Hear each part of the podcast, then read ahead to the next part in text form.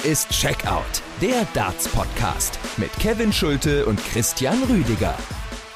Seid gegrüßt und willkommen zu einer neuen Folge von Checkout, der Darts-Podcast, Ausgabe 238 mittlerweile. Danke fürs Einschalten auch heute. Wie immer die Bitte, hinterlasst uns gerne gute Bewertungen bei Apple, bei Spotify. Das hilft uns extrem und das wissen wir sehr zu schätzen. Ich bin Kevin Schulte, hallo, und ich begrüße natürlich auch heute Christian Rüdiger. Hi. Hallo Kevin, ich grüße dich und alle, die zuhören. Warum erscheint diese Podcast-Folge bereits am Sonntagabend? Das müssen wir zunächst mal erklären, denke ich. Also wir haben auch aufgrund vieler Zuschriften, vor allen Dingen bei Instagram, uns dazu entschieden, der Bitte nach früher Veröffentlichungen nachzukommen. Aber nicht nur das, wir haben uns für das altbewährte Konzept einer Sonderfolge in dieser Woche entschieden. Heißt, Checkout gibt es diese Woche nicht nur einmal, sondern zweimal.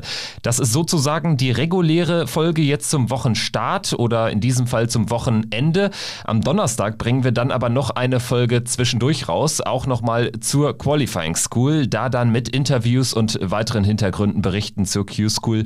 Heute gibt es dann eine Folge mit natürlich der Q-School einerseits im Fokus, aber natürlich auch einer ersten Einschätzung des neuen Premier League-Formats, denn darüber, Christian, hatten wir uns jetzt auch schon bilateral per WhatsApp durchaus ein bisschen ausgetauscht und das dürfte gleich vielleicht auch an der einen oder anderen Stelle hitzig werden. Ich freue mich auf jeden Fall schon jetzt auf die Diskussion. So sieht's aus, Kevin. Also die Argumente haben wir beide zurechtgelegt. Wir werden jetzt über, sag ich mal, 50% der Premier League Enthüllungen sprechen. 50% daher, weil die PDC hatte ja großmundig angekündigt, eine Riesenshow gemacht mit einem Social Media Post. Es wird alles klar gemacht um die Premier League und dann wurde letztendlich nur das Format bekannt gegeben. Aber wer daran teilnimmt, darüber können wir Stand jetzt zum Zeitpunkt der Aufnahme nur mutmaßen. Also um uns alle nochmal auf den identischen Stand zu bringen, vielleicht nochmal die Eckdaten zum neuen Premier League Format. Es bleibt bei 16 Wochen plus ein Playoff, einen entscheidenden Abend, der in diesem Jahr ja nicht in der O2 in London stattfinden soll, sondern in Newcastle. Auch das wurde jetzt nicht weiter verändert. Aber das Wichtigste erstmal, man kehrt zurück zum Modell mit 8 Spielern. Also keine 10 Spieler mehr, keine 9 Spieler plus ein Contender, nein, 8 Spieler. Es wird jede Partie Best of 11 Legs gespielt. Das heißt auch, es gibt keine Unentschieden mehr, was darin begründet liegt, dass man jetzt an jedem Abend ein Turnier spielt. Von Anfang bis Ende. Das heißt, 8 Spieler macht 4 Viertelfinalbegegnungen, 2 Halbfinals, ein Finale.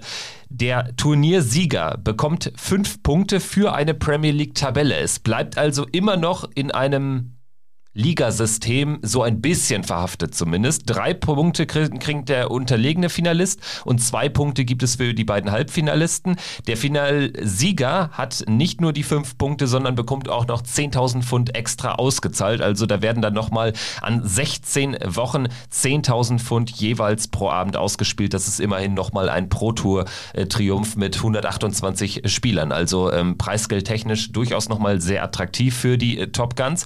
Insgesamt ist das Preisgeld auf 1 Million Pfund gestiegen. Die genaue Aufdröselung, wer wie viel erhält, ist aber noch nicht raus. Man kann jetzt aber auch schon relativ leicht prognostizieren, dass natürlich allein durch diese 160.000 Pfund extra, die da über die 16 Wochen verteilt ausgeschüttet werden, dass da dann jetzt am Ende sich gar nicht so viel ändern wird im Vergleich zu dem bisherigen Ausschüttungsmodell der Premier League. Da wird man leicht ansteigen, aber vor allen Dingen liegt das jetzt einfach auch in diesen 160.000 Pfund extra begründet, die insgesamte, die generelle Preisgeldsteigerung. Das erstmal so zum grundsätzlichen Format. Und bevor wir jetzt natürlich auch über die noch offen, noch zu besetzenden Spieler sprechen, müssen wir natürlich jetzt erstmal klären, wie waren denn unsere ersten Eindrücke? Christian, ich gebe dir gerne das Vorrecht. Was hast du gedacht, als am Freitagabend gegen 20 Uhr deutscher Zeit dieses Format rauskam? Wie war so dein erstes Gefühl? Also ich habe da nach wie vor auch, das ist bislang unverändert geblieben, eher so gemischte Gefühle. Also ich bin weder glücklich noch bin ich enttäuscht, sondern ich sage mir einfach, ich gebe diesem Format, was im Vergleich zu dem, wie die Premier League bislang gespielt wurde, natürlich ein drastischer Umschwung jetzt natürlich auch ist und ein drastischer Tapetenwechsel, der da vorgenommen wurde. Dieses Konzept muss mich jetzt auch überzeugen und ich bin gespannt, ob es mich überzeugt. Deswegen, es stimmt mich jetzt nicht positiv, aber ich bin jetzt auch nicht enttäuscht über das, sondern ich sage einfach, das ist jetzt ein neues Konzept, was uns für die Premier League auferlegt wurde, was da jetzt gespielt wird. Und ich bin gespannt, ob dieses Konzept mich jetzt auch überzeugt oder ob ich nach vielleicht 4-5 Wochen sage, das ist vielleicht ein bisschen zu eintönig. Was ich damit genau meine, werde ich gleich noch ein bisschen mehr sagen. Aber das war jetzt erstmal so mein erster Take zu dem Ganzen. Es muss mich überzeugen. Auch jetzt ein erster Aufschlag, so will ich es mal bezeichnen, von mir. Also mein erster Eindruck war, ja, holt mich schon durchaus ab. Also ich werde dem auf jeden Fall, diesem neuen Format, eine Chance geben. Und für meine Begriffe hat sich die Premier League auch im Verlauf einer solch langen Saison immer hinten raus sehr abgenutzt. Also ich war nie so der größte Fan von diesem Liga-Modus, weil man dann doch sehr viele Partien hatte, zugegebenermaßen, die jetzt halt wirklich irrelevant waren oder mehrheitlich irrelevant, und auch dieser Kampf um den Klassenerhalt, wenn man den jetzt so bezeichnen will, nach 9 Nächten gab es dann immer die Judgment Night. In der Regel war das vorher entschieden, und wenn, waren es höchstens 2 Spieler, die noch irgendwie bis Woche 8 oder dann eben vielleicht auch mal bis Woche 9 dann noch miteinander konkurriert haben, aber also die ganz große Spannung bot das jetzt auch nicht. Sodass es immer dazu führte, dass die Premier League in meinen Augen eine recht zähe Veranstaltung war. Ich glaube, das eignet sich sehr gut, um Leute neu an den Sport heranzuführen, generell, weil man halt jede Woche Donnerstag zur Primetime die besten 10 oder in dem Fall jetzt noch 8 oder ganz früher waren es ja auch 8 Spieler zu sehen bekommt. Es eignet sich aber auch, glaube ich, nicht so sehr, um wirklich das bestehende Darts-Publikum weiter zu binden. Weil jetzt hast du es noch enger gefasst, jetzt bist du wieder im 8-Spieler-Modus, und ob das jetzt dann ein Turnier ist oder ein Ligamodus, ist dann, glaube ich, ab Woche 7, 8, 9 auch wiederum fast egal. Ich glaube, in erster Linie gebe ich dem Ganzen eine Chance, und ich glaube, was Frisches tut auch dem Format gut. Das ist jetzt nicht schlecht, das wieder so ein bisschen aufzudröseln, aber es ist jetzt auch nicht so, dass ich jetzt hier Jubelschreie vollzogen hätte, also um da jetzt erstmal so einen ersten Eindruck zu geben. Christian, aber setzt du gerne an, du hast ja auch schon angesprochen, du willst gerne noch ein bisschen mehr dazu sagen und ein bisschen mehr begründen, warum du das Ganze jetzt auch nicht uneingeschränkt positiv siehst. Richtig, genau, Kevin. Was ich ein wenig enttäuschend finde ist, ich meine, das ist sicherlich Geschmackssache, das kann auch bei anderen eine komplett andere Meinung hervorrufen. Das ist jetzt nur so mein Take zu dem Ganzen. Die Premier League ist ja auch immer für mich was Besonderes gewesen, weil es das einzige Turnier im Jahr war, wo du auch unentschieden spielen konntest aufgrund dieses Liga-Formats. Das fand ich immer schon auch ein bisschen knackig, dass man auch mal unentschieden sehen konnte und nicht nur dieses immer Sieg oder Niederlage. Das ist ja auch immer so ein Merkmal, was sich die PDC auferlegt hat, für jedes Turnier praktisch ihre Besonderheiten zu finden. Grand Slam mit dem Gruppenmodus, der World Grand Prix mit Double In, Double Out, das World Matchplay, wo du eben dieses brutale Rennen auf die Legs hast, oder dann die WM, was natürlich im Set-Format gespielt wird mit diesem Sudden, mit dieser Sudden-Death-Regel. So, und hier nimmst du der Premier League vielleicht jetzt auch ein Stück weit dieses Alleinstellungsmerkmal, dass du eben keine Unentschieden mehr machen kannst oder keine Unentschieden mehr möglich sind. Und was ich aktuell noch sehen möchte, weshalb ich auch gesagt habe, das Konzept muss mich erst überzeugen, weil du jetzt statt 10 Spielern nur noch 8 Spieler hast, und du spielst im Prinzip 16 Wochen lang ohne Judgment Night. Das heißt, diese 8 Spieler machen das jetzt über 16 Wochen, spielen die immer wieder dieses gleiche Turnier mit sicherlich anderen Auslosungen in diesen Viertelfinals. Ich bin gespannt, ob sich das abnutzen wird oder ob dieser Spannungsfaktor immer wieder gleich bleiben wird. Und was ich auch noch ein bisschen schade finde, ist, dass auf der anderen Seite, klar, weil du spielst ein gesamtes Turnier ab einem Viertelfinale eben mit einem Achterfeld, klar kannst du jetzt keine größere Distanz nehmen, oder eine kleinere hätte ich auch nicht gut gefunden, aber ich weiß nicht, vielleicht ist es ein bisschen unglücklich gewählt, so in meiner Sicht der Dinge, weil du jetzt halt dieses Format hast, Best of 11, was du immer standardmäßig spielst. Du spielst es, ich im Prinzip bei 90% der Turniere, mit den Players Championship Turnieren zu Beginn von Major Turnieren. Also ich bin gespannt, ob sich das Ganze über die Zeit abnutzt oder ob ich wirklich sage, ich bin in Woche 14, 15 noch genauso elektrisiert oder erwarte diesen Premier League Abend genauso mit Spannung, als ich das noch in Woche 1, Woche 2 oder Woche 3 dann getan habe. Also ich glaube, auch da muss man kategorisieren. Meine erste Einschätzung ist, für die Fans in der Halle ist es auf jeden Fall uneingeschränkt eine Verbesserung, weil es gibt es gibt faktisch mehr Darts. Klar, die Partien waren vorher ein bisschen länger, aber Best of 11 dockt auch relativ nah dann an den bisherigen Spieldistanzen der Premier League an. Da hatte man allerdings eben nur 4 oder jetzt eben zuletzt 5 Partien pro Woche. Jetzt hat man 7 bis First to 6. Und man hat natürlich eine andere Dramatik, weil hinten raus dann jetzt nicht irgendwie vielleicht das Gruppenspiel zwischen dem 2. und 7. folgt und davor das Spiel zwischen dem 4. und 5. und dann spielt noch der 7. gegen den 8., was auch immer, sondern man hat wirklich ein richtiges Finale. Das ist für die Zuschauer in der Halle doch auf jeden Fall besser. Für das Fernsehpublikum, was jetzt eh nicht gedenkt, jede Woche dabei zu sein, ist das auch besser. Aber für die sich dem Dartsport verschrieben haben, ist es auf keinen Fall eine Verbesserung. Da sind wir dann aber in diesem alten Konflikt, den sieht man auch in anderen Sportarten immer.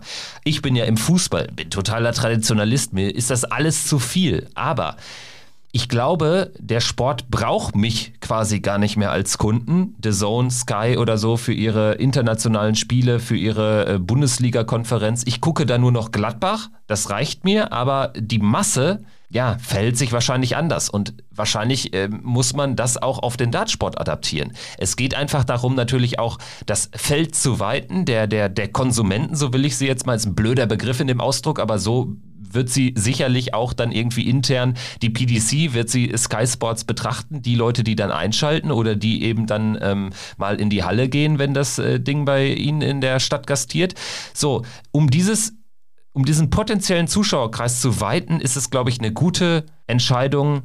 Für den Sport als solchen ist es, glaube ich, nicht unbedingt förderlich. Sprich, man verabschiedet sich ja schon sehr von dem Traditionellen und es geht weiter Richtung mehr Drama und mehr Action, mehr Exhibition letztendlich auch, weil das ist jetzt wirklich eine reine Exhibition-Tour. Also ich meine 16 Wochen immer ein Turnier mit den immer 8 gleichen Spielern und dann muss man sogar noch darüber nachdenken, die PDC wird ja jetzt nicht sicherlich jedes Jahr das Format anpassen. Das heißt, wir haben effektiv wahrscheinlich 5, 6 Spieler, die jetzt in den nächsten 3, 4, 5 Jahren jedes Jahr 16 Wochen von Februar bis Mai Premier League spielen in dem immer gleichen Format. Richtig, genau. Also du wirst dich zwangsläufig sehr häufig begegnen, wenn du einer der Top-Spieler bist. Die machen das natürlich häufig schon über das Jahr gesehen. Nicht nur bei den Pro-Tour-Events, sondern dann auch bei den TV-Turnieren, dass sie sich sehr häufig begegnen. Jetzt ist es aber so, hast du aufgrund dieses Systems, je nachdem wie auch die Auslosung ist, also du wirst jetzt nicht aufgrund dieses Systems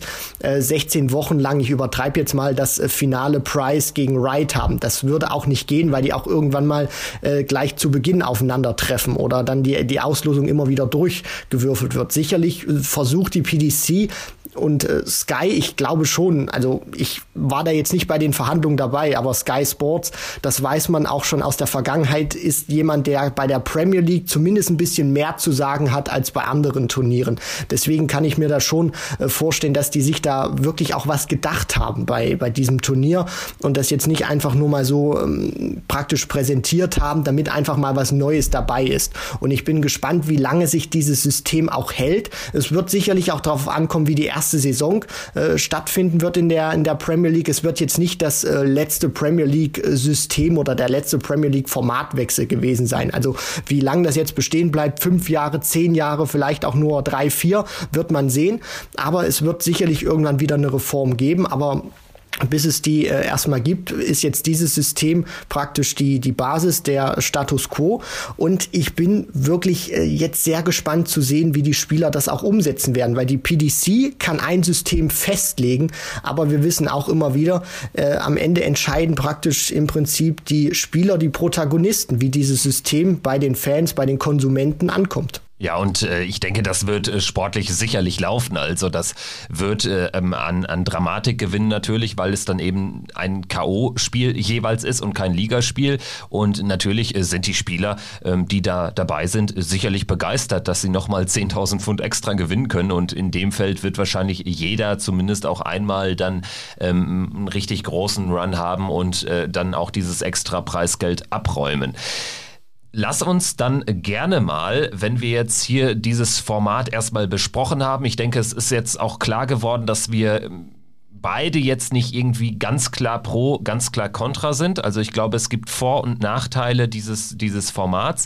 Es geht sicherlich auch darum, dieses Format jetzt auch erstmal ein bisschen bestehen, ein bisschen reifen zu lassen, aber auch ein bisschen weiterzuentwickeln. Wir können ja gleich dann auch nochmal darüber sprechen, was da so gehen könnte, wie ein alternatives Format dann nochmal aussehen könnte, was jetzt aber sich nicht komplett rudimentär von dem jetzt bestehenden Format unterscheidet. Würde ich aber sagen, das stellen wir nochmal kurz hinten an, denn wir müssen natürlich auch darüber sprechen, welche 8 Spieler sollen denn da jetzt rein. Die Premier League, die PDC, Entschuldigung, die PDC hält uns da jetzt auch noch uninformiert und sagt, das wird sie jetzt in naher Zukunft bekannt geben. Ja, ich bin jetzt erstmal gespannt. Also würdest du mit mir einhergehen, dass 6 Spieler natürlich safe sind, sprich Gervin Price, Peter Wright, Michael van Gerven, Johnny Clayton als amtierender Premier League-Sieger ist ja auch schon bestätigt. Die 4 sind wirklich komplett wasserdicht und dann haben wir Michael Smith und Gary Anderson. An den beiden führt ja auch kein Weg dran vorbei. Nein, absolut nicht. Also bei den 6 gehe ich mit dir vollkommen mit. Ich weiß auch, dass bei dem 7. Namen, den ich da jetzt sagen würde, oder vielleicht auch dem 8., die eigentlich aus meiner Sicht relativ sicher wären, oder zumindest mein 7. Name sogar relativ, nicht nur relativ, sogar sehr sicher wäre, weil bei den beiden Spielern, die ich jetzt noch bringen würde, handelt es sich um aktuelle Major Champions, handelt es sich um Spieler, die auch ihre Reputation haben. Gerade einer, der über Jahrzehnte immer wieder performt hat. Und vielleicht ist das nur mein Geschmäckle. Kannst du nicht draußen lassen, aber er ist zudem auch noch die Nummer 4 der Welt. Es hieß immer wieder, die Top 4 sind safe gesetzt. Vielleicht wird diese Regel jetzt auch gebrochen. Also mal schauen. Aber die 6 gehe ich mit der vollkommen d'accord. Die sind gesetzt und einen würde ich eigentlich auch noch safe bezeichnen, aber die PDC hat sicherlich andere Pläne. Ja, dann sprechen wir über den einen. Du sprichst von James Wade, der Nummer 4 der Welt. Natürlich, das war immer eine Gesetzmäßigkeit. Die 4 der Welt ist safe in der Premier League drin. Es fällt allerdings auf, dass natürlich in dieser Ankündigung des neuen Formats dazu wirklich nichts gesagt wurde. Das lässt mich dann immer ein bisschen ratlos zurück und wir alle kennen die PDC. Sie hat da letztendlich auch so ein Modus operandi, der dann häufig solche Entscheidungen dann auch durch die Hintertür dann so ein bisschen verändert und ich glaube, James Wade schläft vielleicht ein ganz bisschen schlechter jetzt, seitdem das Feld von 10 auf 8 reduziert wurde, man in einem ganz neuen Format unterwegs ist.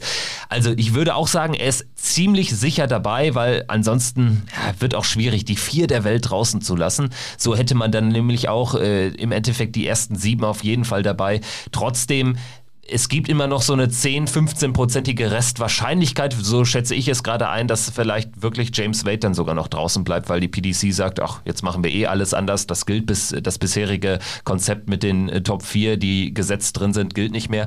Von daher so ein ganz leichtes Fragezeichen. Also sportlich gesehen zumindest hätte man bei James Wade keine Argumente, ihn draußen zu lassen. UK Open gewonnen, ein Spieler nach Phil Taylor, der in 3 verschiedenen Jahrzehnten Ranglistenturniere im TV bei der PDC gewonnen hat. Das muss man sich auch mal auf der Zunge zergehen lassen. Zudem Halbfinale Weltmeisterschaft jetzt erreicht.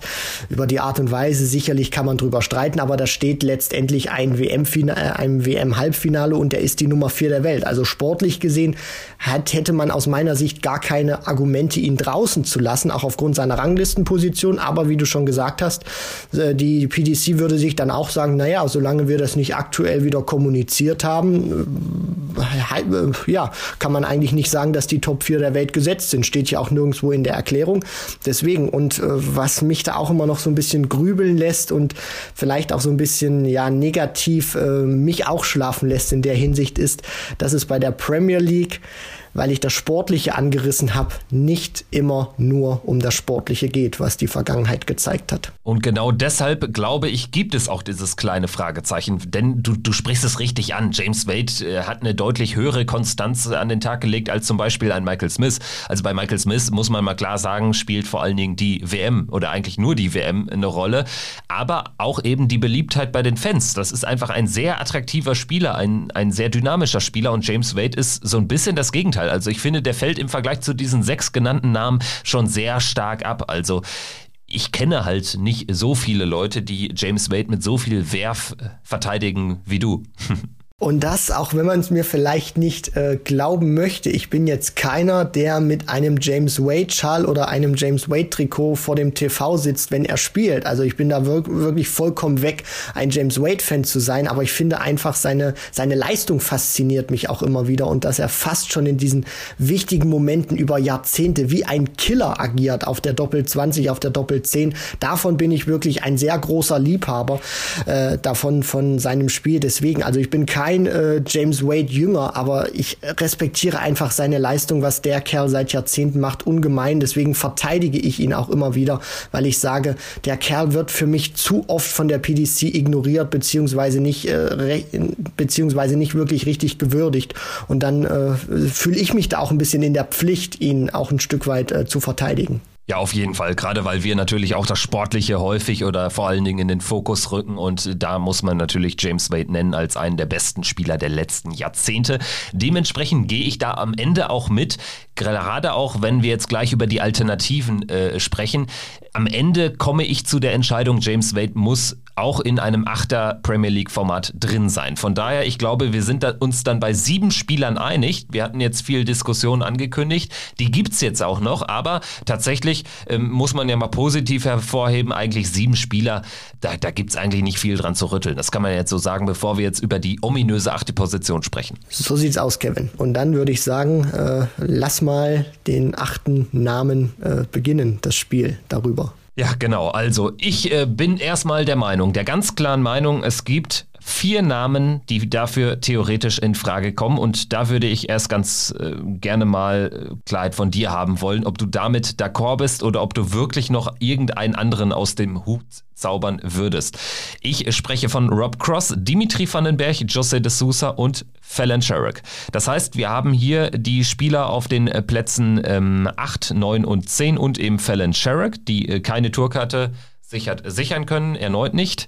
Das sind für mich die einzigen 4 Namen, die eine Rolle spielen bei der Frage nach dem 8. Premier League Startplatz. Stimmst du damit überein? Da muss ich leider übereinstimmen, insbesondere mit dem 4. Namen Fallon Sherrock. Bei den anderen 3 würde ich jetzt nicht leider sagen, aber bei Fallon Sherrock, sie ist eine mega sympathische Frau, und das ist auch nichts gegen sie, sondern es geht eher um diesen ganzen Zirkus, um diesen ganzen Hype drumherum. Wir sind uns dann aber einig, es gibt keine anderen Sensationen mehr, keine anderen Möglichkeiten.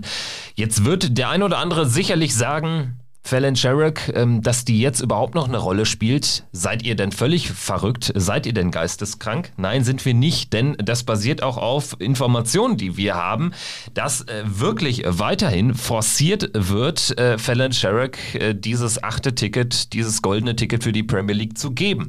Also Sky Sports ist da weiter sehr stark am agitieren, kann man sagen. Die PDC würde sich sicherlich auch darauf einlassen, denn am Ende, muss man ja sagen, profitieren natürlich beide Partner. Sky Sports als übertragender Sender und die PDC als solcher auch. Ich meine, mit Fallon Sherrock ist halt Geld zu machen. So blöd es einfach klingt, aber das ist so. Sie spielt in einer Liga mit Price, Wright, Van Gerven. Fallon Sherrock ist die Nummer 4, was das betrifft. Das sehe ich auch, wenn ich jetzt für NTV einen Text schreibe. Wenn es um Fallon Sherrock geht, sag ich dir, ist das dartstechnisch eine besser gelesene Meldung, als wenn es um Gervin Price geht. Also sie spielt da mit Van Gerven, vielleicht noch Wright, aber eigentlich auch nur mit Van Gerven in einer Liga. Und das muss man sehen. Und das weiß auch die PDC natürlich, wie das ankommt.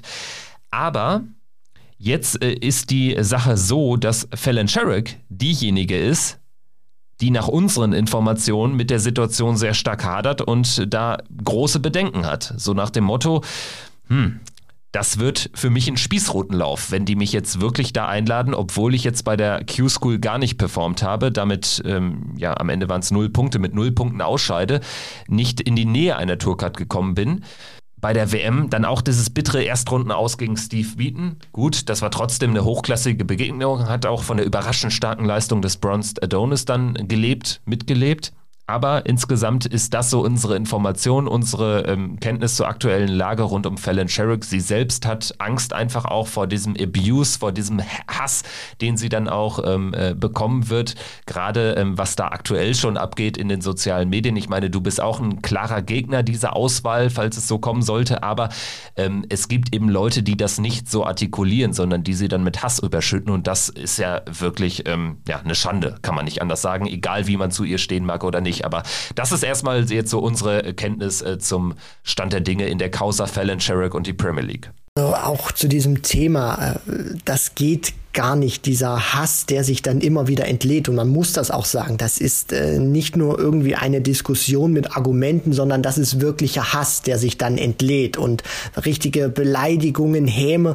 Und das kann einfach nicht sein. Auch in 2022 sollte sowas eigentlich kein Thema sein. Aber es ist nach wie vor immer wieder so, dass sich sowas dann immer wieder entlädt. Und du hast das schon vollkommen richtig gesagt, Kevin. Ich bin ein Gegner davon, dass Fallon Sherrock in die Premier League 2022 kommt und dort spielt und sich dort mit den besten Spielern der Welt misst. Das hat aber nichts mit der Person Fallon Sherrock zu tun. Wir haben sie interviewt.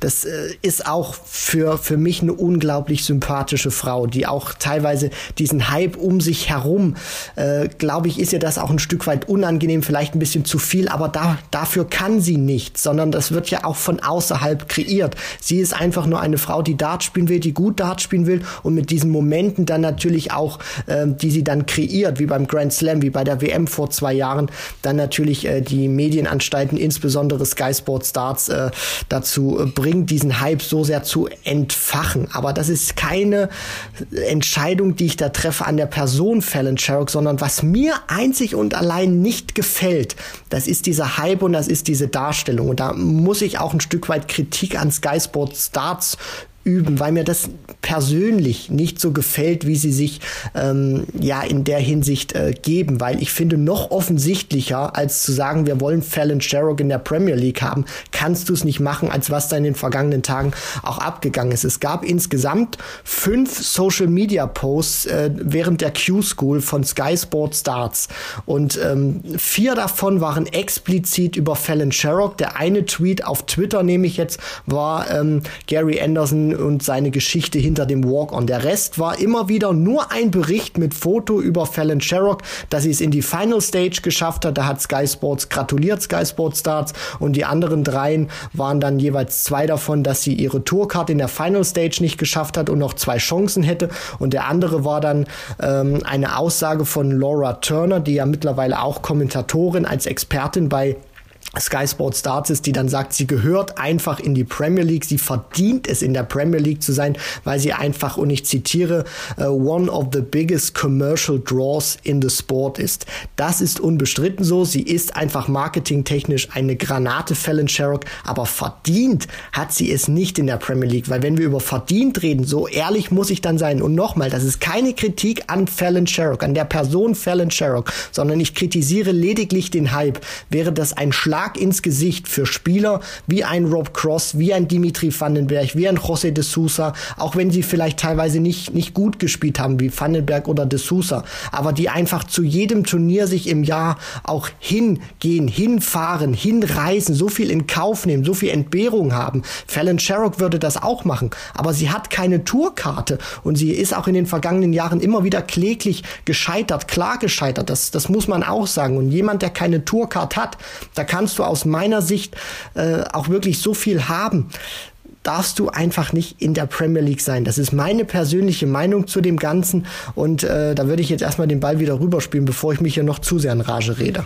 Ja, ich würde ganz gerne mit Sky Sports und der Thematik, was die dann so während der Q-School veranstaltet haben, anfangen. Ich würde ganz kurz eine Lanze brechen für die Kollegen dort, weil ich natürlich weiß aus eigener Erfahrung, wie das Geschäft funktioniert. Und ich meine, Fallon Sherrock ist dann eben die Money-Making-Maschine. Ich habe es eben angedeutet, wenn ich jetzt bei NTV ankomme und sage hier, ich will jetzt hier mal ein Porträt über Mervyn King schreiben, dann fragen sich auch alle, hä, warum das denn? Den kennt doch niemand.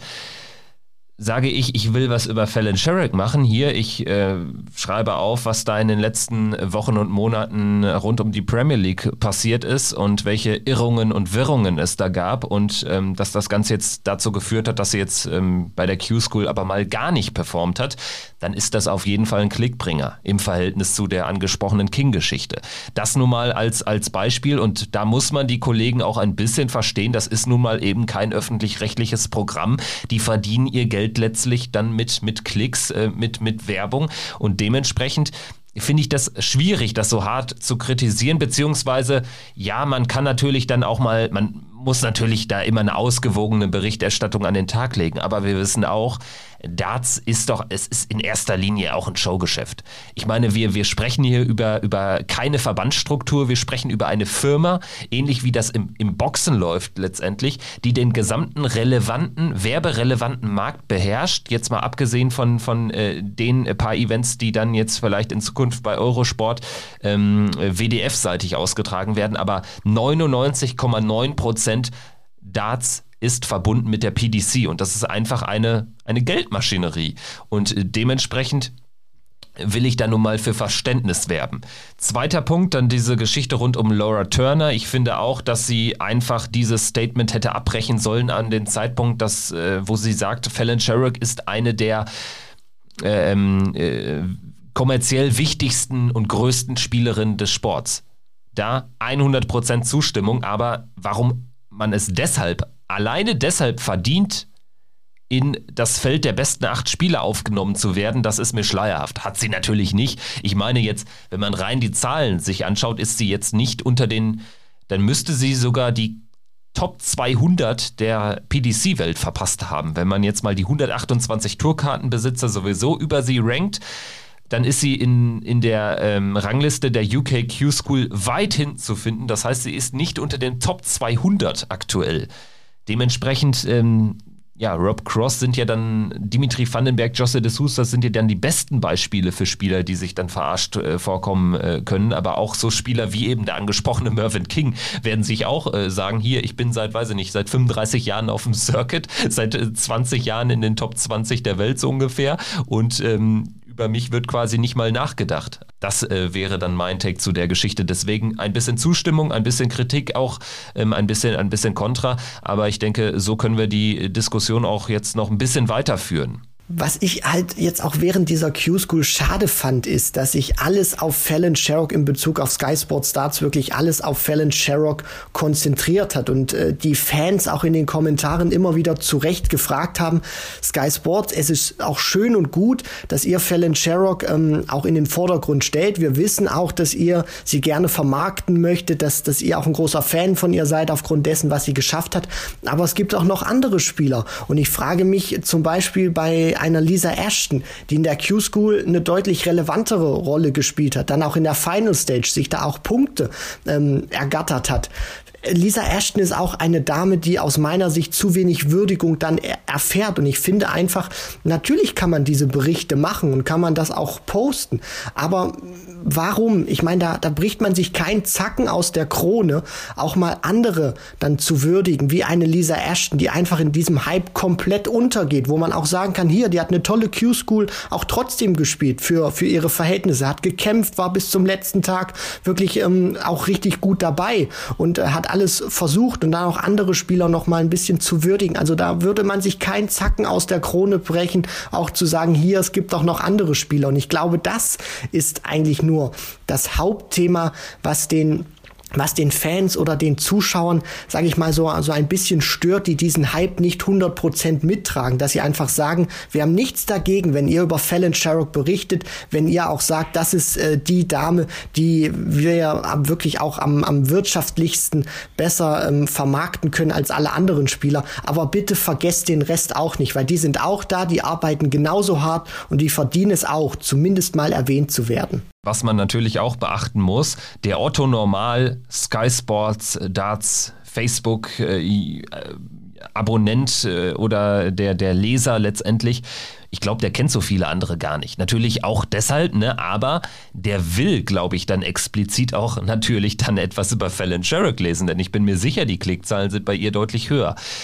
Ja, man hat auch einen Auftrag für einen Gesamtüberblick, sicherlich auch als privaten Medium auf jeden Fall, aber man muss halt diese Dynamik der Medienwelt beachten, glaube ich, bei der Kritik. Und ich glaube nicht, dass irgendwie diejenigen, die dann fachkundig versiert irgendwie einen Kommentar dazu ablassen, ob bei Twitter oder bei Facebook, dass die wirklich relevant sind.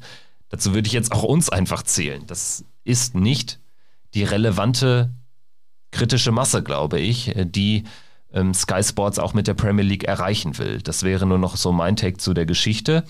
Und ich würde sagen, wir haben jetzt so ein bisschen Argumente ausgetauscht.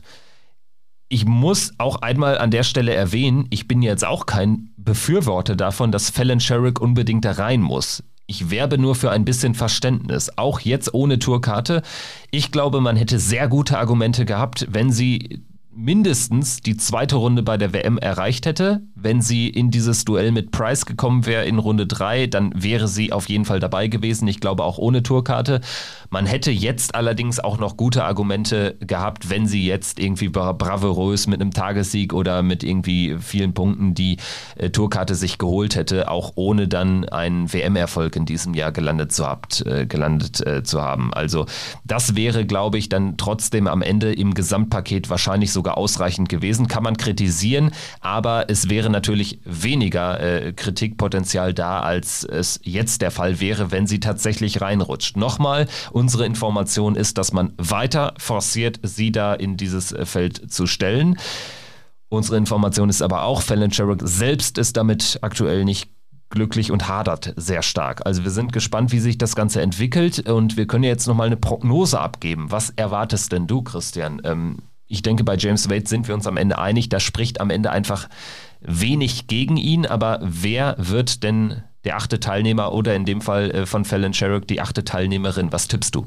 Ja, also ich würde normalerweise gehen mit Rob Cross, klar, als European Champion zuletzt auch aufsteigende Form gehabt, aber wenn es nicht Rob Cross wird, dann würde mir auch kein anderer mehr einfallen. Also Dimitri Van den Bergh, José de Sousa haben dann über das Jahr gesehen zu wenig Argumente aus meiner Sicht gesammelt, sicherlich hier und da mal ein gutes Ergebnis gemacht, wie Dimitri zum Beispiel auch mit dem Finale World Matchplay, was heraussticht, oder de Sousa als Finalist der letztjährigen Premier League, aber wenn's Cross nicht wird, dann wird es wahrscheinlich Fallon Sherrock werden. Und dann muss man wirklich nur aufpassen, dass dieser Plan von Sky Sports oder dieser Plan dann auch von der PDC und Sky Sports, sie in die Premier League reinzutun, nicht, wie man so schön sagt, backfired. Also dass der dann praktisch nicht wieder zurückkommt als Boomerang, weil man darf nicht vergessen, dann ist sie 16 Wochen lang drin mit den Besten der Welt, und dann kann sie sich, und dann ist es nicht nur ein Turnier, wo sie praktisch mal es mit den Besten der Welt aufnimmt, sondern dann muss sie sich 16 Wochen lang mit diesen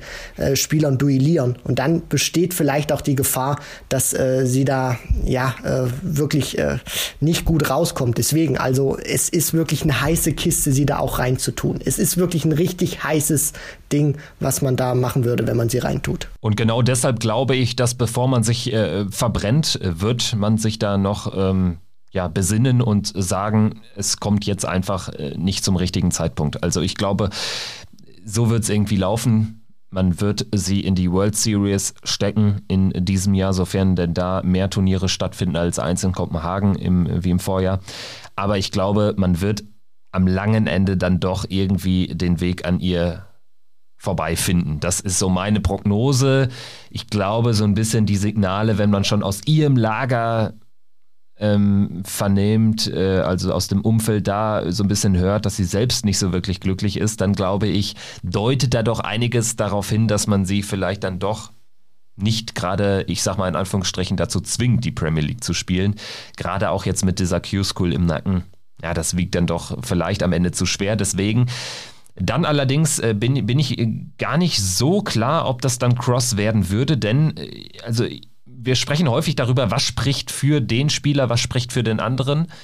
Man kann das Ganze ja auch mal anders angehen und sagen, was spricht denn gegen die genannten Akteure?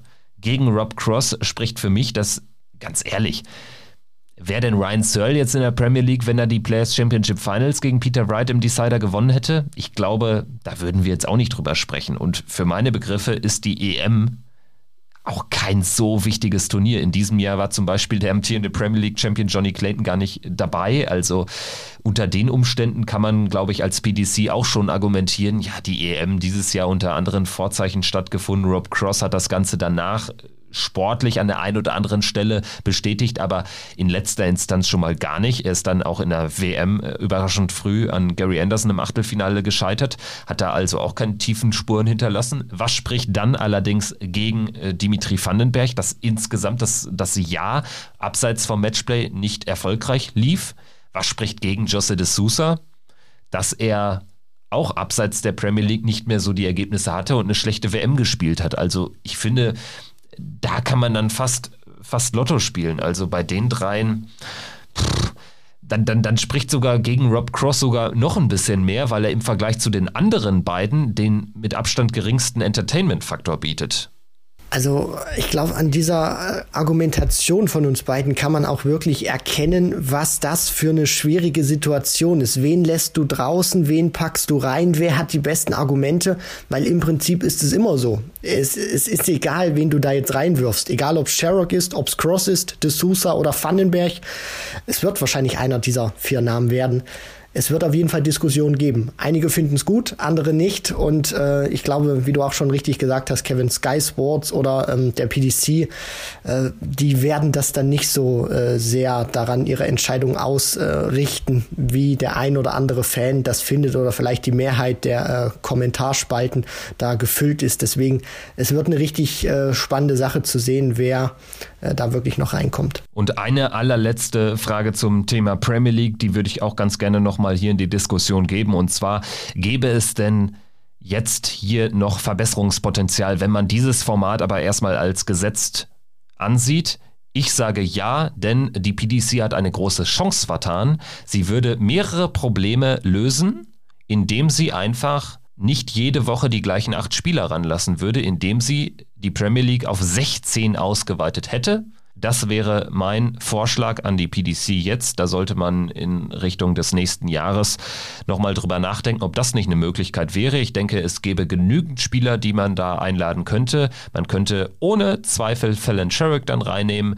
Man würde da sich von negativen Kommentaren befreien, von negativem Druck befreien, und man könnte sie da auf jeden Fall reinlassen, und ich denke, formatmäßig würde es das Ganze auch sogar besser machen, weil man eben nicht jede Woche die gleichen 8 Spieler sieht, sondern eben vielleicht die 16 Spieler gleichmäßig so ein bisschen nach Spielstärke, nach Ranglistenposition aufteilt, sodass man 2 ungefähr gleich starke Hälften hätte, 2 verschiedene Turnierbäume sozusagen, die einen spielen in den ungeraden, die anderen in den geraden Wochen meinetwegen, und dann kann man am Ende nach 14 Spieltagen auch die ganzen Playoffs ein bisschen weiten auf irgendwie die 15. auf die 16. Woche und dann mit einem großen Finalabend der letzten 4 in Newcastle. Das wäre mein Vorschlag. Kannst du dich damit anfreunden oder hast du vielleicht sogar einen ähnlichen Vorschlag? Hast du dir ähnliche Gedanken gemacht in den letzten Stunden? Ich bin tatsächlich in so eine ähnliche Richtung mal gegangen, gerade auch, weil jetzt die Playoffs gerade stattfinden in der National Football League, dass man es vielleicht so ein Stück weit aufteilt in 2 Conferences. Das hört sich jetzt vielleicht ein bisschen blöd an oder vielleicht auch ein bisschen zu sehr englisch jetzt für unseren deutschen Podcast, dass man eben sagt, man nimmt da, keine Ahnung, in jede Conference 6 beziehungsweise 8 Spieler und lässt dann, wie du schon richtig gesagt hast, diese eine Gruppe, also eine Conference in den geraden Wochen an treten und die andere Conference in den ungeraden Wochen. Das heißt, somit hast du dann trotzdem eine gewisse Art von Spielen. Wenn du 6 Teilnehmer nimmst pro Conference, hast du 5 Spiele pro Abend. Wenn du dann das eben mit den 8 Spielern nimmst, erhöht sich noch mal ein bisschen die Anzahl, aber bleibt trotzdem noch im Rahmen, wenn du meinetwegen Best of 11 spielst oder dann eben sagst Best of 12, wo du eben noch ein Unentschieden erreichen kannst. Also 6-6 ist dann Grenze.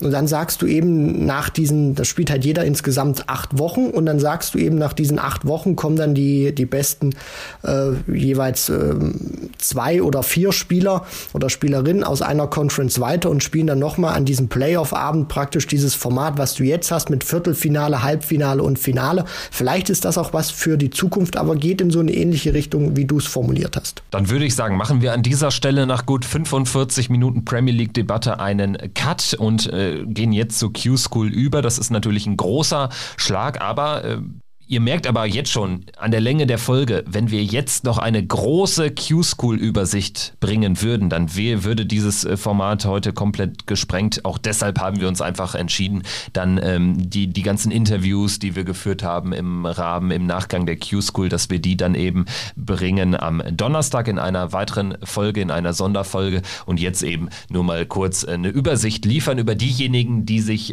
vor allen Dingen die Tourkarte gesichert haben, jetzt sprechen. Und ich würde sagen, wir blicken zunächst mal auf die Q-School in Niedernhausen, also auf die europäische, auf die kontinentaleuropäische Variante. Lass uns vielleicht vorneweg über die 4-Tagessieger sprechen. Einmal sichert sich José Justicia, den kennen wir ja auch schon von der Tour, sichert sich eine Karte nach ein paar Jahren Abstinenz. Dann haben wir Brian Rahman, die Nummer 1 der WDF, direkt dabei, der gewinnt den 2. Tag. Luc Peters, das ist ja auch ein Kumpel von Florian Hempel, soweit wir wissen.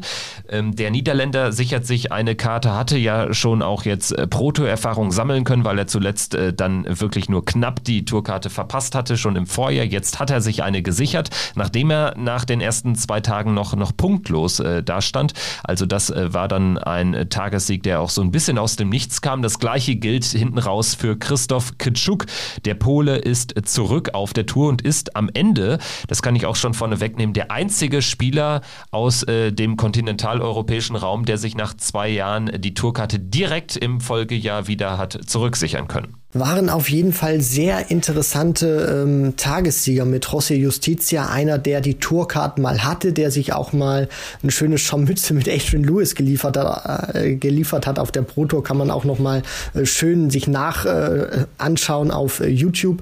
Sehr unterhaltsame Szenen damals gewesen. Dann hast du auch mit Brian Rahman und Luc Peters auch 2 Spieler, die für Dartspieler noch sehr, sehr jung sind. Mit Krzysztof Kciuk auch einen Erfahrenen, der es direkt wieder geschafft hat. Also so im Prinzip den Martin Schindler-Move gemacht hat, zwar jetzt nicht in dieser ganz großen Dominanz, wie Schindy das im vergangenen Jahr geschafft hat, aber auch hier finde ich wieder ein guter Mix dabei zwischen erfahrenen Leuten, die auch schon sehr lange spielen und zwischen jungen Spielern, die vielleicht jetzt auch ein Stück weit ihre Karriere noch ein bisschen mehr antreiben können aufgrund der Tourcard. Ja, und vor allen Dingen Brian Rahman hat ja jetzt auch schon gezeigt, außerhalb der PDC, dass er da echt was Gutes ans Oki bringen kann. Das ist sicherlich auch so einer, den man dann durchaus auch bei einer WM erwartet. Also das würde mich dann schon überraschen, wenn er die dann über die Pro-Tour verpassen würde. Luc Peters aber auch ein Spieler, der vielleicht einen ähnlichen Weg gehen kann wie Florian Hempel, wer weiß.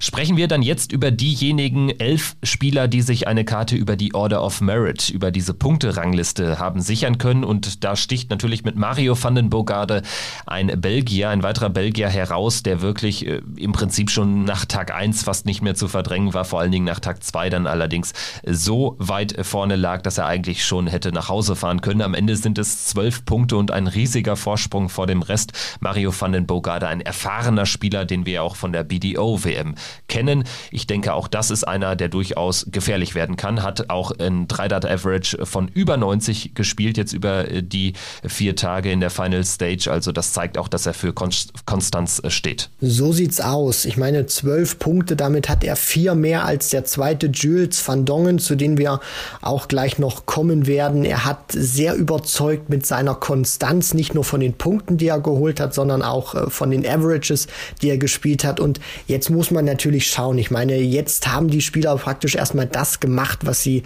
machen wollten, sich eine Tourkarte sichern. Und jetzt muss man dann auch eben sehen, wie sie sich in diesem PDC-Kosmos praktisch zurechtfinden werden, wie dann auch Mario Vandenbogaerde auftreten wird. Aber zumindest hat jetzt erstmal diese Q-School Lust bei ihm auf mehr geweckt. Und man kann sicherlich jetzt auch ein bisschen interessierter auf den Namen schauen, wenn man sich die Players Championship Turniere angucken wird, seinen Namen liest und dann mal auch guckt, ob er diese Form bestätigen kann. Dann mache ich einfach mal weiter mit Jules van Dongen. Du hast ihn gerade schon angesprochen. Der steht hier auf Rang 2 in der Rangliste mit 8 Punkten und die hat er an nur 3 Tagen eingespielt. Er hat dann gesagt, weil er schon qualifiziert war, er spielt den 4. Tag nicht. Finde ich übrigens respektabel, finde ich gut, weil er dadurch auch nicht den Turnierverlauf an dem letzten und entscheidenden Tag der Q-School verfälscht. Jules van Dongen, das klingt niederländisch, ist es auch. Der Mann ist vor ein paar Jahren übergesiedelt in die USA und tritt deshalb auch mit US-amerikanischer Flagge an, ist also jetzt neben Danny Baggish der zweite Amerikaner auf dem Circuit und hat damit de facto schon ein World Cup-Ticket sicher. Also die Tourkarte gewonnen und damit auch jetzt de facto das Major-Ticket für den World Cup in der Tasche. Jules van Dongen, sicherlich auch ein Name, der die Tour bereichern wird, vor allen Dingen auch, weil er mit US-amerikanischer Flagge aufläuft. Das finde ich immer ganz, ganz cool, wenn der Circuit auch da internationaler wird von Jahr zu Jahr. Dann mach du doch einfach mal weiter mit einem bekannten Namen auf der 3. Position. Kevin Dötz, ein Niederländer, der um ein Haar schon jetzt im Ellipelli gewesen wäre. Ohne Tourkarte hat er nämlich im letzten Jahr schon für durchaus gute Leistungen gesorgt. Ja, Kevin Dötz, den habe ich auch gesehen bei der Development Tour damals noch in Niedernhausen, finde ich, ist einer, der einen sehr schönen Wurfstil hat, der auch sehr locker ans Oki geht, zumindest so, was meine Erfahrungen sind, auch ein sehr gutes Talent auch hat für die Darts und für das Spiel. Deswegen, also für mich einer, der sein Potenzial bei weitem noch nicht ausgeschöpft hat, der deutlich mehr kann und jetzt hat er eben diese Berechtigung für 2 Jahre alle Players Championship Turniere mitzuspielen. Er kann die UK Open jetzt auch spielen. Als Tourcard-Holder ist er auch safe mit dabei und wenn er sich auch gut auf der Players Championship Tour macht, kann er dann natürlich auch noch die Players Championship Finals spielen, wenn er genug Preisgeld einspielt. Die WM ist sicherlich auch in großer Reichweite für ihn. Also das ist ein Name, auf den man sicherlich achten sollte in den nächsten 2 Jahren und der natürlich auch noch deutlich höher einzuschätzen ist, als der Mann, der sich auf Platz 4 dann die Tourcard geholt hat. Da muss man dann auch mal sagen, ein Spanier, nein, nicht Toni Alsinas, nicht Cristo Reyes, sondern Toni Martinez, Kevin. Ja, Toni Martinez, ein Spanier, der auch seit längerem schon gar nicht mehr in Spanien lebt, sondern in Belgien, aber jetzt offensichtlich wieder für Spanien antritt. Und ich glaube, da hat einer nicht nur die Tourkarte gerochen, sondern auch eine World Cup-Teilnahme, denn die ist jetzt de facto auch schon sicher. Er wird nämlich mit José Justicia der einzige Spanier auf dem Circuit sein und die beiden werden dann Spanien sicherlich beim diesjährigen World Cup vertreten. Zu Toni Martinez sei noch gesagt, hat schon mal Eurotour, wenn ich mich richtig erinnere, gespielt, ist ein Spieler ein bisschen älterer Generation, also nicht zu vergleichen mit Van Dongen oder vor allen Dingen Dötz, aber ja, auch sicherlich ein kleiner Farbtupfer auf der Tour, glaube aber jetzt nicht daran, dass er jetzt da irgendwie die ganz großen Leistungen ans Oki bringt, ist sicherlich auch einer der überraschendsten neuen Tourkartenbesitzer aus dem europäischen Raum. Und jetzt, Christian, sind wir an Position 5 angekommen, da sprechen wir wieder über einen Niederländer und das ist jetzt ähnlich wie Dötz, wieder ein ganz junger Mann, 19 müsste er sein und du hast ja schon persönliche Eindrücke von ihm gewinnen können im Rahmen der Development Tour. Danny Jansen, Jahrgang 2000, der Mann, ich glaube, das kann ich jetzt schon so sagen, der Mann mit dem schönsten Haarschnitt auf der PDC Tour, der das sein wird. Also wirklich ein Niederländer, wie er im Buche steht. Vorne kurz, hinten lang, dieses schöne Fukuhila, was da weht, das ist mir damals auf der Development Tour wirklich in Erinnerung geblieben und deswegen, als er sich dann auch die Karte geholt hat, als dann auch nochmal das Bild da von ihm aufploppte, ist er mir sofort wieder ins Gedächtnis gerufen worden und für mich auch eine Überraschung gewesen, dass er sich die Karte holt, weil der Erfolg, gerade auch auf der Development Tour, war noch nicht so, dass man jetzt eine Tourkarte hätte erahnen können. Er hat einmal ein Achtelfinale gespielt, 2021, also im vergangenen Jahr, auch auf der Challenge Tour mal ein Achtelfinale erreicht, aber das ist jetzt nicht so die Voraussetzung gewesen, wo du dachtest, Mensch, das ist jetzt einer von diesen jungen, aufstrebenden Holländern, der kann sich eine Tourkarte holen. Deswegen, es freut mich ungemein für den jungen Kerl, dass er jetzt dabei ist und er wird nicht nur sportlich, sondern auch von der Optik her sehr gute Akzente setzen. Ja, ich denke, da ist der 6. in der Rangliste, Radek Jaganski, eher ein bisschen neutraler unterwegs, sag ich mal. Radek Jaganski, ein Spieler etwas älterer Generation, hat sich zum ersten Mal eine Tourkarte geholt und stammt genau wie Krzysztof Kciuk, der Tagessieger an Tag 4, aus Polen. Das heißt, wir haben neben Krzysztof Ratajski 2 Polen, die jetzt bei 0 starten und eben dann um die Teilnahme am World Cup an der Seite von Krzysztof Ratajski kämpfen. Auch das hier sicherlich dann eine spannende Konstellation. Für meine Begriffe auch komplett überraschend. Also hätte ich nicht erwartet. Jaganski kennt man bislang nur aus der BDO, hat PDC-mäßig wirklich noch nichts gezeigt bislang und ist sie aber mit wirklich konstanten Leistungen durchgekommen. 7 Punkte, genau wie Martinez und Janssen, und am Ende relativ souverän dann sogar einen Tourkartenbesitzer. Und jetzt machen wir wieder weiter. Wir sind da so ein bisschen in dem Modus, dass du immer die Niederländer besprichst. So auch jetzt an 7. Position Damian Mol. Damian Mol, auch einer, den man namenstechnisch auch schon kennt, der auch schon ein bisschen,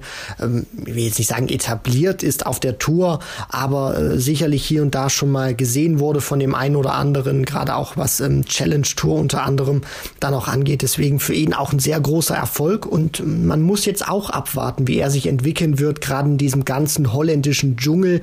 Vielleicht auch ganz gut, dass du im Hintergrund von solchen großen Namen dich entwickeln kannst. Deswegen für ihn tolle Sache, dass er sich die Tourcard geholt hat, und jetzt muss man einfach abwarten, wie er sich entwickelt. Und jetzt der letzte Niederländer im Bunde. Es sind also 5 Spieler insgesamt, und das ist jetzt aus dieser Fünferreihe der erfahrenste Mann, denn er hatte die Tourkarte schon einmal. Jimi Hendrix ist sein Name, nicht zu verwechseln mit Jimi Hendrix, dem berühmten Popstar, aber der ist ja seit über 50 Jahren tot. Wir sprechen über Jimi Hendrix, dem Dartspieler, der 2017 bereits eine Karte gewonnen hatte, da allerdings wirklich nicht sonderlich in Erscheinung getreten ist in den 2 Folgejahren. Jetzt also sein 2. Versuch auf der Tour. Ich erwarte jetzt nicht mal das Größte, aber gut, er ist eben dabei. Mit 6 Punkten hat er sich vor allen Dingen am letzten Tag dann in dieses Feld gespielt. Richtig, für ihn ein sehr großer Erfolg, genauso wie für den Mann, der sich auf Platz 9 dann eine Karte erspielt hat. Aus deutscher Sicht natürlich super, dass er die Tour jetzt bereichern wird, Ricardo Pietreczko. Auch da muss man jetzt natürlich gucken, inwieweit oder in welchem Umfang Ricardo diese Tour spielen wird, gerade auch mit den Players Championship Turnieren, auch aufgrund dieser Reisebestimmung, die es da aktuell natürlich auch noch gibt, wenn die PDC ihren Trost tatsächlich so durchbringen möchte, wie sie das aktuell in dem Tourkalender für 2022 formuliert hat. Aber erstmal fernab von dem, er hat eine konstante, finde ich, Q-School dann auch gespielt, hatte auch sicherlich in der Final Stage ein paar Schwankungen drin, aber hinten raus hat er es dann nochmal wirklich gebogen und sich dann auch aus meiner Sicht verdient eine Tourcard gesichert. Und er stand wirklich unter Druck an Tag 4, da brauchte er mehrere Siege, um es zur Tour zu schaffen, und er ist mit diesem Druck klargekommen. Das ist Dragutin Horvat nicht gelungen. Das denke ich, besprechen wir dann in der nächsten Folge auch nochmal ein bisschen ausführlicher, auch die Geschichten über die Spieler, die es jetzt knapp nicht geschafft haben, aber Dragutin Horvat muss man natürlich aus deutscher Sicht hier auch nennen. Ricardo Pietreczko, einfach der einzige Deutsche, der sich hat durchsetzen können. Das ist dann irgendwie doch eine relativ schmale Bilanz, gerade im Vergleich zum Vorjahr, als sich 3 haben durchsetzen können.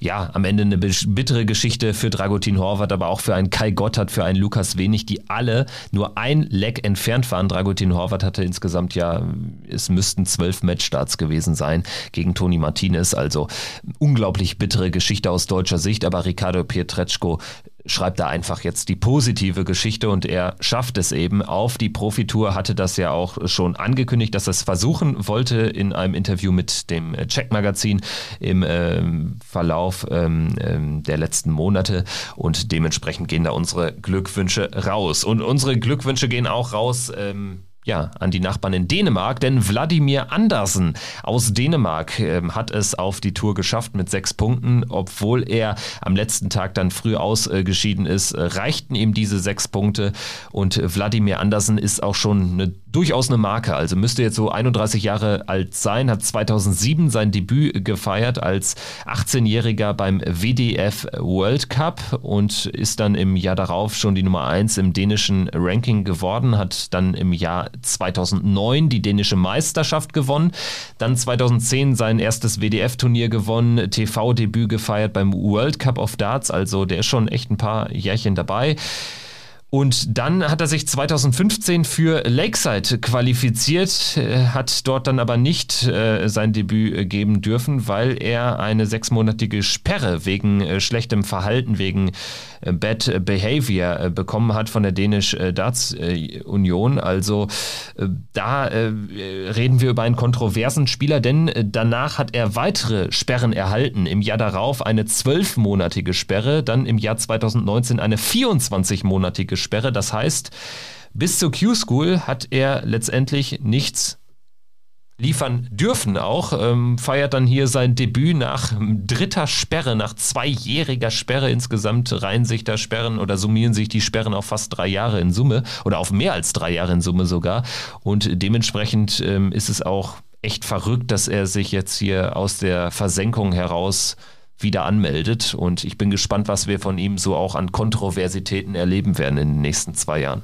Scheint ein kleiner Rüpel zu sein am Oki, um das jetzt mal vorsichtig auszudrücken. Ich erwarte jetzt persönlich von ihm nicht allzu viel, beziehungsweise keine Wunderdinge, hat gezeigt, auch ein Spieler schon mit sehr viel Erfahrung aufgrund seines noch jungen Alters, muss man sicherlich auch so formulieren, als Dartspieler. Und jetzt muss man einfach auch gucken, wie er sich in diesem Zirkus zurechtfinden wird, weil das ist nochmal eine ganz andere Palette, PDC-Tour zu spielen, als die ganzen anderen Turniere, die er vorher gemacht hat. Und einer, der noch auf den, ja, kann man das so sagen, letzten Drücker tatsächlich noch reingekommen ist, Robbie John Rodriguez, der wird sicherlich auch noch ein paar Schweißperlen auf seiner Stirn gehabt haben, als Dragutin Horvat da im Einsatz war, als Fabian Schmutzler auch im Halbfinale stand, die Möglichkeit natürlich auch gehabt hätte mit einem Sieg dann auch. Also das sind wirklich so Dinge gewesen. Robbie John Rodriguez auf den letzten Drücker noch rein. Er hat es für seine Verhältnisse ein bisschen spannender gemacht, als er es sicherlich wollte, und man hätte ihn sicherlich in diesem Ranking auch ein bisschen weiter oben erwartet, aber so muss man jetzt sagen, er ist drin, wenn auch als letzter, aber er ist drin, danach fragt keiner mehr, und die Tourcard ist ihm jetzt sicher. Ja, im letzten Jahr auf bitterste Art und Weise sehr knapp ausgeschieden. Jetzt hat er es auf die denkbar dramatischste Art und Weise so gerade reingeschafft. 3 Legs liegt er am Ende vor Patrick van den Bergh aus den Niederlanden. Ebenfalls nur aufgrund der besseren Leckdifferenz liegt er vor Lukas Wenig, vor Dragutin Horvat, vor Kai Gotthardt, vor Patrick Maat und vor Dirk Telnikes. Also es ist wirklich unglaublich eng gewesen. Am Ende der einzige Spieler, der mit nur 5 Punkten die Tourkarte sich hat sichern können, und vor allen Dingen, ja, er wird Blut und Wasser geschwitzt haben da in den Halbfinals. Schmutzler hätte ihn übertrumpfen können mit einem Erfolg aufgrund der Leckdifferenz. Der hat es dann nicht geschafft gegen Krzysztof Kciuk, und vor allen Dingen Dragutin Horvat, der hat unglaublich viele Chancen, 12 Chancen zum Match gegen Toni Martinez. Von daher, ich denke, Robbie John steht so ein bisschen in der Schuld des Spaniers. Da wird vielleicht die ein oder andere Pizza im Verlauf der nächsten 2 Jahre ausgegeben werden am Rande der Pro Tour. Aber gut, es freut mich dann doch am Ende auch natürlich für Robbie John, weil er es einfach verdient hat, glaube ich. Er hat jetzt sehr viel investiert, auch ohne Tourkarte. Ein tolles Jahr gespielt mit über 40.000 Pfund. Auch bei der WM hat er gezeigt, was er leisten kann. Also ist auf jeden Fall ein Spieler, der dann sich auch für das ein oder andere Major wird qualifizieren können. Das erwarte ich einfach von ihm im Vergleich zu einigen anderen, die sich jetzt die Tourkarte haben sichern können. Gut, dann würde ich sagen, werfen wir jetzt noch einen kurzen Blick auf die UK-Variante der Q-School, und da fällt zunächst erstmal auf, dass sich vor allen Dingen ja mehrheitlich die alten Granden durchgesetzt haben. Also da gibt es sehr viele bekannte Namen, die wir zurück auf der Tour begrüßen dürfen. Ich fange mal an mit den ersten beiden Tagessiegern, James Wilson und Darren Webster, die direkt sich die Tourkarte wieder zurückholen. Das war jetzt auch nicht so hausgemacht, gerade bei Darren Webster, da war qualitativ echt wenig los in den vergangenen Monaten, bei James Wilson auch, aber freut mich für sie persönlich, dass wir sie wieder auf der Tour sehen. Das sind ja auch Spieler, die beide schon in den Top 20 waren. Ross Montgomery aus Schottland, ein Spieler, der eigentlich mit der PDC nie was zu tun haben wollte, ein klassischer BDO-Spieler, auch schon älteren Semesters, der hat sich den Tagessieg an Tag 3 gesichert, und dann an Tag 4 eine Ausnahme mit einem ganz jungen Nordiren, Josh Rock. Aber es fällt schon auf, dass hier der Altersschnitt deutlich nach oben getrieben wird durch die UK-Variante der Q-School. aber vielleicht auch ein bisschen Charme, vielleicht auch nochmal so der letzte Vorstoß dieser etwas älteren Garde mit James Wilson, mit Darren Webster, wo man auch gerade Darren Webster vielleicht nicht unbedingt erwartet hätte, dass der, ich meine, der war vor 2 Jahren, das muss man sich auch mal vorstellen, bei der WM 2020 war das noch ein gesetzter Spieler in den Top 32 und jetzt muss der zur Q-School antreten, Ross Montgomery. Da bin ich auch mal wirklich sehr gespannt zu sehen, was Ross, the Boss, da machen wird und Josh Rock, also für den ist das einfach Bonus, der kann das jetzt die 2 Jahre wirklich vollkommen frei genießen, aber dann auch über diese Order of Merit, da muss man ja auch sagen, das hört ja nicht nur auf bei den Tagessiegern mit James Wilson, Darren Webster, Ross Montgomery, sondern wen ich da auch noch ein bisschen finde, Kevin Burness, Richie Burnett, ich meine Scott Waits kann man vielleicht mit Abstrichen auch schon ein bisschen dazu zählen, weil er etwas älteren Semesters ist oder beziehungsweise nicht vom Alter her, aber von der Erfahrung auch schon, wie lange er dabei ist. Also das ist wirklich auch schon so ein kleiner Unterschied zur europäischen Variante, dass sich in UK auch sehr viele Spieler durchgesetzt haben, die lange Zeit auch im Circuit waren und jetzt sich auch wieder eine Tourcard sichern konnten. Ja, um das mal ganz kurz aufzurollen, Jamie Clark hat sich hier deutlich durchgesetzt mit 10 Punkten. Das ist ein junger Schotte. Dann haben wir Ted Evans, den kennt jeder. Der hat sich die Karte auch direkt zurückgeholt. Auch noch ein ganz junger Mann, amtierender World Youth Champion. Dann haben wir Connor Scott. Das ist auch ein junger Engländer, der zum ersten Mal die Karte geholt hat. Und dann kommen eben diese alten Granden Burnett, Burness und Waits. Also Richie Burnett ist natürlich auch eine lustige Geschichte, dass wir da jetzt zweimal den Prince of Wales auf der Tour haben, nachdem Louis Williams, der WM-Erstrundengegner oder Zweitrundengegner von Gabriel Clemens, nachdem der ja seinen Spitznamen hat annehmen dürfen. Jetzt haben wir zweimal den Prince of Wales, einmal das Original und einmal die Kopie. Kevin Burness, Mann, der nie großartig was gezeigt hat, der allerdings genau wie Burnett auch die World Senior Darts Championship hätte spielen können. Jetzt, hat sich dafür qualifiziert, aber das wird jetzt mit Tourkarte natürlich nicht gehen. Scott Waits, ein Mann, der eben auch direkt wieder zurück auf der Tour ist, hatte ja als 66. der Order of Merit auch nur ganz knapp die Tourkarte dann verpasst nach der WM.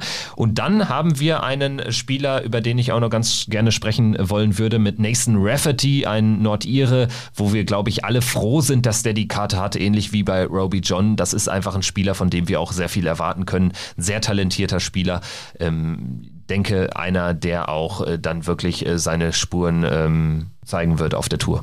Da bin ich auch fest davon überzeugt, gerade weil er jetzt auch diese Sicherheit hat, mit den 2 Jahren wirklich jedes Players Championship Turnier theoretisch auch spielen zu können. Ob das dann auch realistisch ist, muss man immer abwarten, aber einer, der sehr viel mitnehmen wird, auch in diesen 2 Jahren, der auch sehr oft unterwegs war in den vergangenen Jahren auf der Development Tour, Challenge Tour sich natürlich auch versucht hat, immer wieder, weil er die Q-School gespielt hat.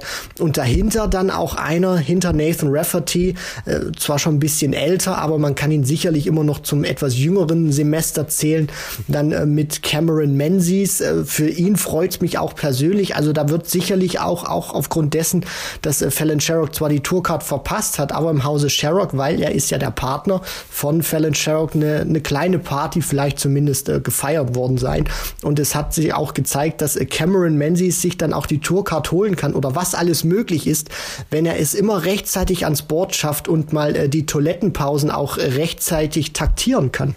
Ein Spieler mit sehr vielen lustigen Geschichten in petto, also wir erinnern uns alle noch, müsste bei den UK Open gewesen sein, als er dann da timed out wurde, als er halt nicht rechtzeitig zu seinem nächsten Spiel kam, weil er auf Toilette saß. Es gibt aber noch weitere ähnlicher Geschichten, also ja, Cameron Menzies wirklich eine Erscheinung, lustiger Typ, bin gespannt, was er zeigen kann. Haben wir ihn ja auch schon beim Grand Slam gesehen in der Vergangenheit. Sicherlich auch ein Spieler, der an einem guten Tag auch mal weit gehen kann im Rahmen von der Pro-Tour, jetzt aber auch keiner, der jetzt das Rad neu erfunden hat, ne? Also bin mal gespannt, ist aber auch ein Spieler, der jetzt einfach mit einem langen Anlauf endlich wieder auf der Tour ist. Dann haben wir John O'Shea, das ist der Spieler aus der BDO, ein Ire, der sicherlich jetzt auch zu Recht auf der Tour ist, der, glaube ich, jetzt auch schon über die letzten Jahre gezeigt hat, was er für einen Standard spielen kann, ist nicht verwandt oder verschwägert mit dem Ex-United-Innenverteidiger John O'Shea und auch nicht verwandt, dürfte er sein, oder korrigiere mich, mit Tony O'Shea, der BDO-Legende? Also ist mir jetzt zumindest in der Hinsicht nicht bekannt, aber ihr werdet das vielleicht... Zumal Tony O'Shane Engländer ist, ne? Fällt mir gerade auf. Richtig, ja. Genau. Also da müsste schon ein bisschen was in der Geschichte des Namens O'Shea im Stammbaum passiert sein, damit die beiden tatsächlich irgendwie verwandt oder verschwägert wären. Aber John O'Shea hat 2019, das muss man noch erwähnen, das World Masters gewonnen. Das war so sein größter Erfolg. Und jetzt hat er es dann eben auf die PDC-Tour geschafft. Mit einem 90er-Average über die 4 Finaltage verteilt. Insgesamt auch zeigt das, dass er da auch durchaus echt ein guter Spieler, ein passabler Spieler ist. Dann machen wir weiter mit George Killington. Das ist auch noch ein jüngerer Mann. Der hatte die Tourkarte schon vor ein paar Jahren, hat da aber überhaupt nichts gerissen. Und das wundert mich auch eher, dass wir ihn wiedersehen. Aber eben auch schon dann ein bekannter Name. Ein weiterer sehr bekannter Name ist Mickey Menzel, der sich direkt die Karte wieder zurückholt, wo es auch mal danach aussah, als würde er die Q-School gar nicht spielen. Dann hat er sie jetzt doch gespielt und ist direkt auf der Tour wieder am Start. Ja, steht jetzt auch nicht für Spektakel, um es mal positiv auszudrücken. Und dann haben wir einen weiteren bekannten Namen mit Nick Fulwell, ein Engländer, der vor ein paar Jahren schon auf der Tour war. Der ist jetzt nach ein paar Jahren Abstinenz wieder dabei. Und letzter im Bunde, der einzige mit 5 Punkten, der so ein bisschen den Roby gemacht hat und sich die Tourcard erzittert hat. Sean Wilkinson, ein Engländer, für mich ein unbeschriebenes Blatt, aber insgesamt fällt halt auf bei den neuen Tourkartenbesitzern, da sind sehr viele altbekannte Namen dabei und sehr viele Namen, die wir auch schon kennen aus vergangenen Jahren. Und der Mix gefällt mir dann doch auch relativ gut, auch in UK. Du hast dann mit Sean Wilkinson auch einer, wo, das muss man so ehrlich sagen, eine echte Überraschung war, dass er sich die Tourcard holen konnte. Dann hast du mit Nick Fulwell, Hero, so ist sein Spitzname, auch wirklich noch einen der älteren Garde, Jahrgang 69. Also da sieht man auch wirklich, dass es nie zu spät ist, gerade auch im Darts. Hatte unter anderem auch schon mal 2013 Nick Fulwell ein Achtelfinale auf der European Tour erreicht, bei der European Darts Trophy. Auf der Challenge Tour konnte er schon 3 Turniersiege einheimsen. Auch auf der Pro Tour war das, man glaubt's kaum, aber das war auch mal ein Runner-Up gewesen 2012. Also jährt sich dann auch mittlerweile dann in diesem Jahr zum 10. Mal. Also da muss man auch wirklich sagen, alte Granden, junge Gesichter, aufstrebende Gesichter, echte Überraschungen. Also die Q-School hat eigentlich alles wieder im Petto gehabt. Das Einzige, was fehlt, würde ich sagen, ist Internationalität. Also wir haben jetzt ausnahmslos Spieler aus Großbritannien oder aus Irland haben durchgehend sehen bei der UK Q-School. Also das finde ich ein bisschen schade, denn so ein Diogo Portela ist nur ganz knapp gescheitert, der Brasilianer, oder auch ein Leonard Gates oder Danny Lorby. Also die hätte ich schon gerne auf der Tour gesehen. Haupai Puha, der Neuseeländer. Ben Robb ist sogar schon in der First Stage gescheitert. Ja, also das fehlt so ein bisschen. Das wäre so der einzige Kritikpunkt, falls man davon sprechen kann. Aber gut, insgesamt auf jeden Fall sicherlich wieder der ein oder andere vielversprechende und vor allen Dingen der ein oder andere altbekannte Name dabei. Christian, ich würde sagen, wir machen weiter am Donnerstag mit einer weiteren Folge, wo wir dann nochmal über die Q-School sprechen, auch mit dem ein oder anderen Gast. Da könnt ihr euch schon mal drauf freuen. Wir werden auch über die Kuriositäten der Q-School sprechen. Auch da, kleiner Teaser, 73 Dartleck in Niedernhausen. So viel dazu. Christian, ich freue mich drauf und euch, liebe Hörerinnen und Hörern, sei gesagt, danke, dass ihr eingeschaltet habt und wir würden uns freuen, euch dann auch am Donnerstag wieder begrüßen zu dürfen. So sieht's aus. Ich sag schon mal an meiner Stelle, macht's gut, bis zum nächsten Mal. Wir freuen uns. In diesem Sinne, bis dahin macht's gut. Ciao.